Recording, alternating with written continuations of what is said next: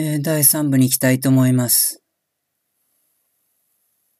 IPO ってものを個人投資家の側面から見ていくと、まあ、お小遣いですね。えー、大きくは稼げないですけど、まあ、お小遣いとして、まあ、相対的にあり得るかなってことです。別に進めません。あ、絶対得するってことはありませんので、後で言うように損し、損するケースも近年増えてます。まあその企業が新規公開するときに、それに応募するっていうことですね。じゃあそれは一体具体的にどうしたらいいのかっていうことになりますけど、漢字証券の口座をまず作るってことですね。で、漢字証券が、まあこれは証券会社えー、直接金融の会でやったように、証券会社のアンダーライティング業務、アンダーライティング業務ということで、えー、その、上場する企業から証券を任されて、分配技術ですね。分配技術で、その売りさばく仕事を証券会社がしますので、まあそこ、それに申し込むと。まあ、ブックビルディングと呼ばれるものに申し込んで、まあ多くは抽選ということになっちゃいますので、IP は絶対変えるわけじゃないんですけど、まあもし当たると、まあ日本では短期で売れば、もう上場初値で売ってしまうとかですね。まあそうすると、リターンがあることが多い。これ絶対じゃないですよ。損することもあります。まあ普通に、普通に株式投資をやる。普通の既存株ってのは、まあ前の部でも言ったように、基本的にプロも売ってるわけですから、買いと売りがちょうど同数になったことで株価つくんですから、それだけプロも売りたいって人が同じだけいるってことなので、まあなかなかこうも一方的に儲からないんですけど、なんで IPO 投資が確率が少し相対的に高いかというと、そこに書いてあるように、まあ実店舗の新規開店セールですね。まあなんか、なんかタピオカ茶の店とか新規オープンする場合、こう広めるために、初日は何パーセント引きとか、やればすごい行列ができるわけですね。それの金融版で、えー、IPO、新規公開の時の公開株価ってのは安めにつけるサービスで安めにつけてくれることが多いので、で、それが上場初年になると、まあそれはプロが需要と供給で決まりますので、まあ妥当な価格に近づくので、えー、なんだかその差額だけ儲かりやすい余地があると。なんていうかな。まあ下駄が履かせられるって言ってるってことですね。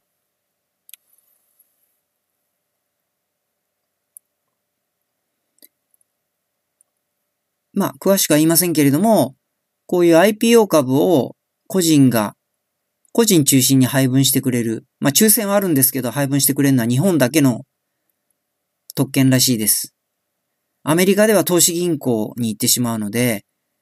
そういうブックビルディングに個人はほとんど参加できないそうです。じゃあ次に、下から4行目に飛びますけれども、じゃあその漢字証券ってのはどういうことになるかっていうと、これはもう圧倒的に対面が多いってことになります。対面の証券会社が主幹事になって IPO 株の多くを、なんでね、株式を持ってるケースが多いです。まあ、ここに対面証券の残ってるわずかなメリットがあるわけですね。えー、前回言ったように、ネット証券、なんていうかな。その普通の株式、既存のソニー株とかそういうのは手数料がネット証券の方が対面より100分の1とか安いので、まあほとんど対面証券は使わないんですけれども、IPO のみ、その配分の割当数が多いので対面証券に部があるってことですね。まああとは制度的に IPO の場合は、買いの場合の手数料がない、ないってこともあります。っていうのも対面証券で IPO を使うときのメリットです。つまり普通にソニー株買うときは、100万円につき1万円以上取られちゃうんですけど、IPO の場合は対面であれ、ネット証券であれ手数料は同じくゼロなので、まあ、対面証券の不利がないということもあります。では次のページ、12ページに行きまして、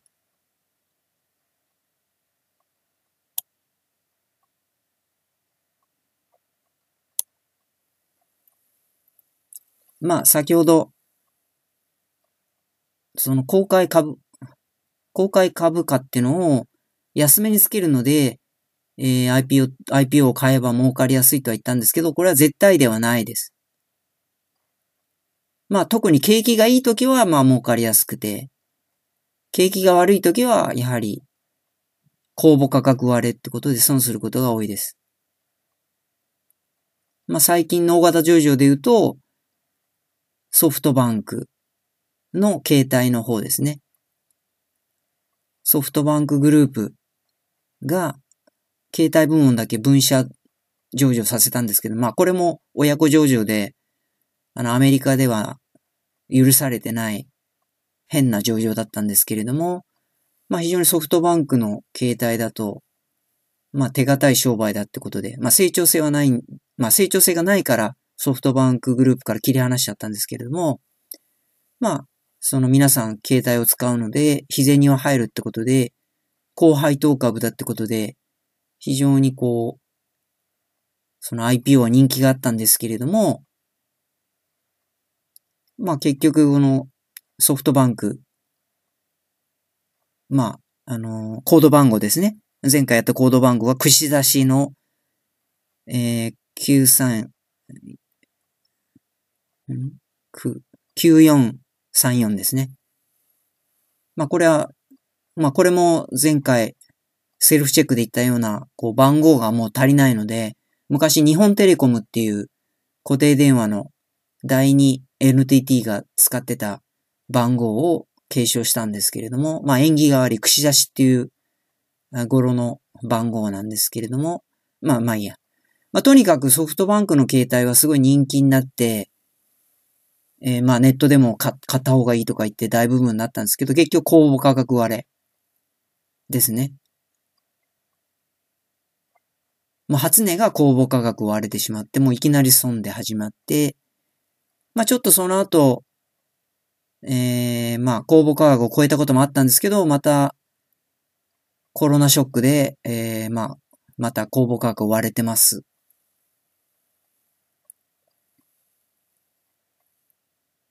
まあそんなことで、まあ損することも多いので、後でも言いますけど、IPO は大汁ですね。選ばないとダメだってことです。有料な IP を選ばないと損をします。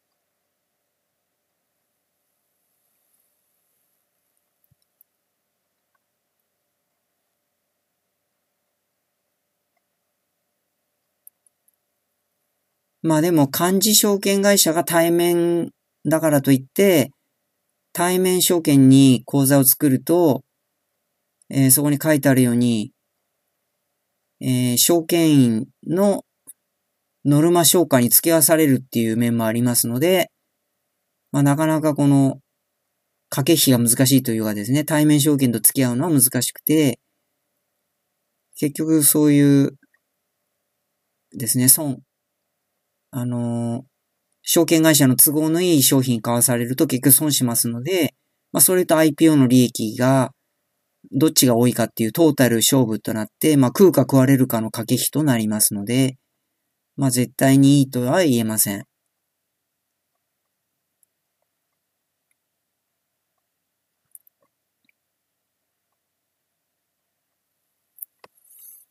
まあ、ネット証券も、まあ、たまには SBI だと主幹事取ることもありますし、まあネット証券も IPO はないことはないんですけど、まあネット証券らしく平等な抽選らしいですけれども、非常にネット証券に割り当ての株数が少ないので、まあほとんど当たらないですね。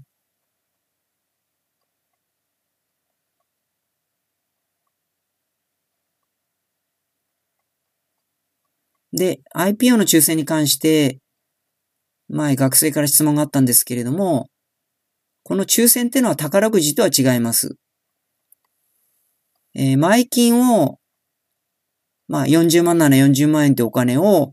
その証券口座に入れておく必要はありますけれども、宝くじは1枚300円とかで買って、外れたら没収されちゃいますけれども、IPO の抽選っていうのは損はなくて、外れても、えー、そのお金は減ら、減りません。また、引き出してどっか貯金にしたりとか別の証券会社に送ってもいいと。あくまで IPO を買う権利の抽選ということです。よろしいですね。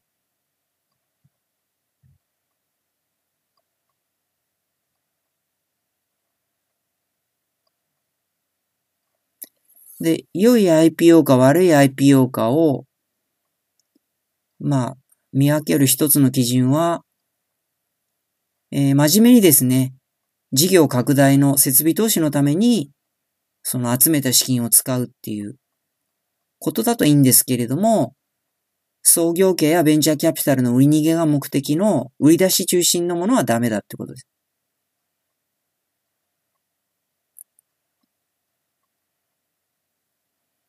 あと、競馬のオッズと同じで、やはり、こう、誰が見ても成長性が高いっていう IPO は超人気になって倍率、抽選の倍率も高くなって、まず当たらないです。逆に、抽選もなくて証券会社から電話かかってきて買えませんか？とかなんとか言ってくるのは、クソ IPO ってことになります。まあ、値下がり確実ということになりますので、まあ、そこはもうそういう IPO は避けて断るってことが大事です。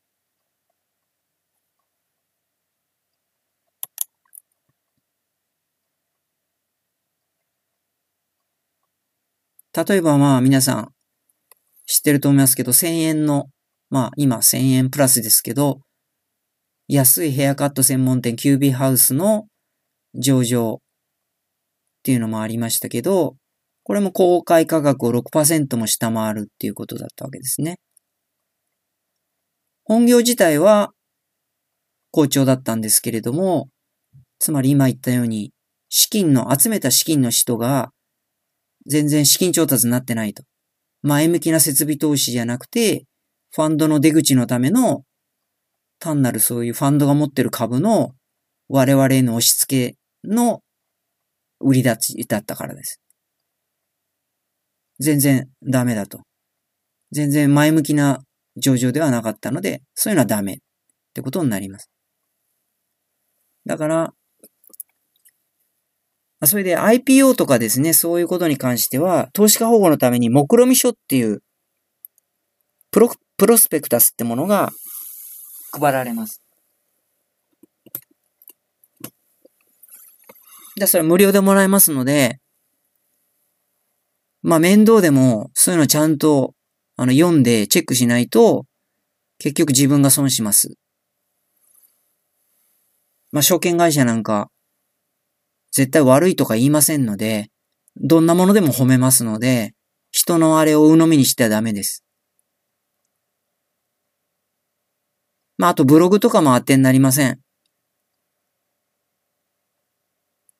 ブログとかも当てにならないですね。素人がやってるやつですから。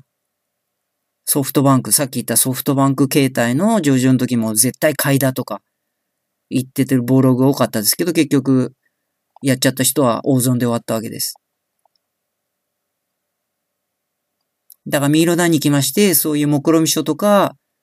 まあ確実な、確実性が高い情報を参照して、必ず自分で判断しなきゃダメです。なんか人が言ってるからとかみんなやってるかとか、そういうのダメです。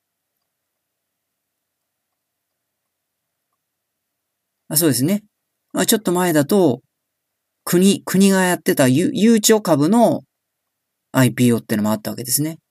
ゆうちょ漢方。これも結構一般でこう儲かるんじゃないかみたいな、いうことでしたけど、結局、あの、どんどん株価は下がってしまいました。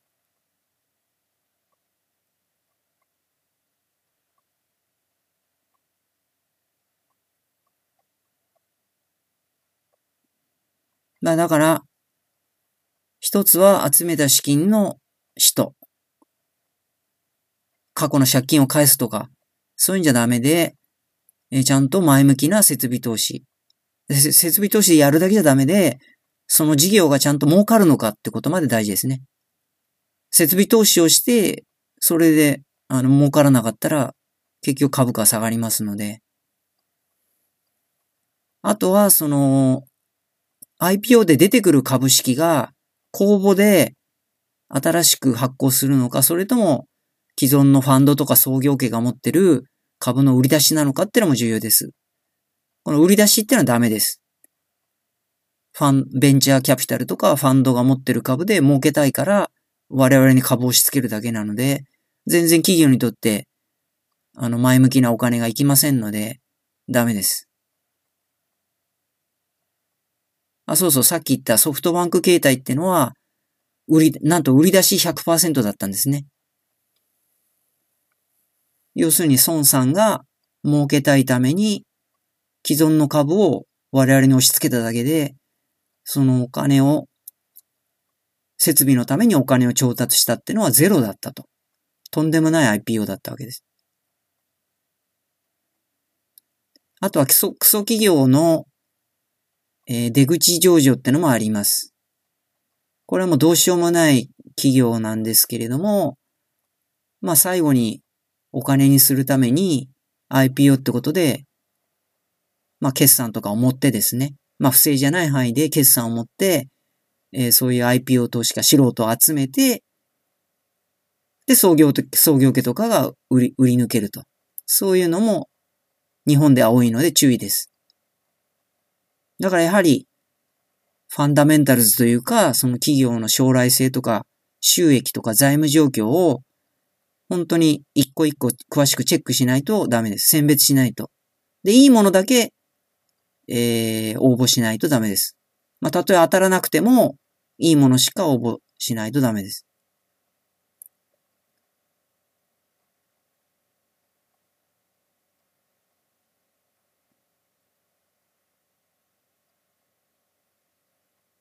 まあ、あの、いろいろですね。まあ、あとはそういうベンチャーキャピタルがですね、まあ、これは完全な悪とは言いませんけど、まあ、早期からベンチャー企業をにお金を出資したり、貸したりして育ててきて、IPO で、まあ、エグジット、出口として利益を得るっていうことですね。まあ、それはまあ悪くはないんですけれども、それだけ、売り出しだけっていうのはやっぱりダメですね。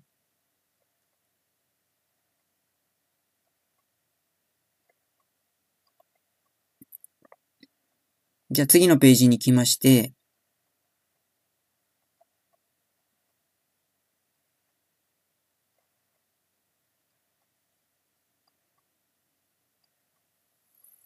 まあ日本の場合、まあアメリカの場合 Facebook とか Google とかそういうのは IPO してからも株価ってのはもうすごく上がってるんですけれども、日本のベンチャー企業って場合はもう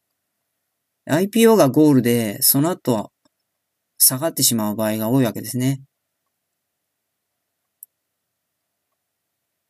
まあその辺の具体例がそこに書いてありますので、別に覚えなくていいですけど、まあ、日本マクドナルドですね。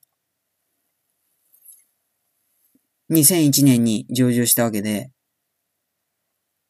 これも人気があったんですけれども、結局、初値天井状態が続いて、えー、結局ずっと損したわけですね。まあ、つい最近、上場から16年後に、ようやくこの高値を超えたということです。スターバックスジャパンに関しては、もっと悪くて、えー、まあその、初年を抜ける前に、アメリカの本社に上場廃止ということで完全子会社になってしまったということもあります。で、スターバックスもアメリカ、あの、スターバックスもマクドナルドもアメリカ本社っていうか、まあ、世界本社の方は、すごく、まあ、長期的には上がってます。日本だけですね、こんな低迷してんの。まあ、日本というか、まあ、日本独特な、まあ、IT 銘柄のラインも、まあ、結局ダメだったんですね。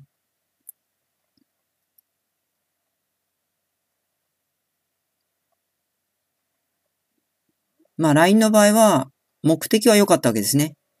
公募100%で売り出し0%で一応設備投資目的でお金を集めたのは良かったんですけど、まあ、肝心の事業が、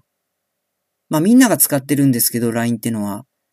結局そんなにマネタイゼーションできないと。企業としてはマネタイゼーションできないと。みんなタダで使ってるだけで、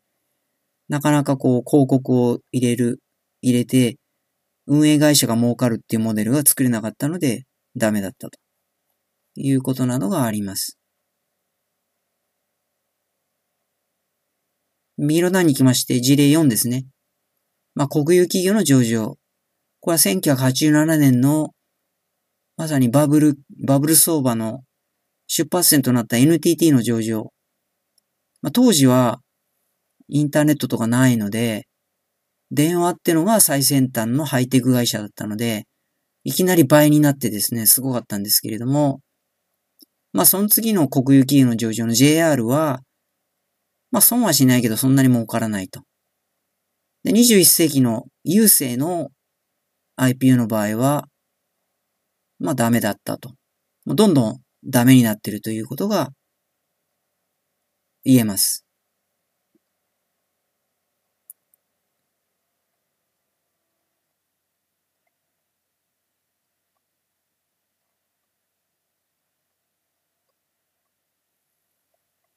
で、直接金融の話をすると、上場している企業が、さっき言ったようになぜ上場してるかっていうと、やはり自由にですね、公募増資をして設備投資の資金を得るためです。だから上場してる企業がさらに株式を発行してお金を集めるってことをする方が本当なんですね。それを PO と言います。パブリックオファリング。さっきの IPO からイニシャルを取ったものですね。本来は、これが多くやられるべきなんですね。自家発行増資ということになりまして、新たに株式を発行して、我々から設備資金を調達するということです。まあ日本は不況、不況というか、まああんまり設備投資しても儲からないので、あんまり PO はあんまりないですけれども、そういうものもあります。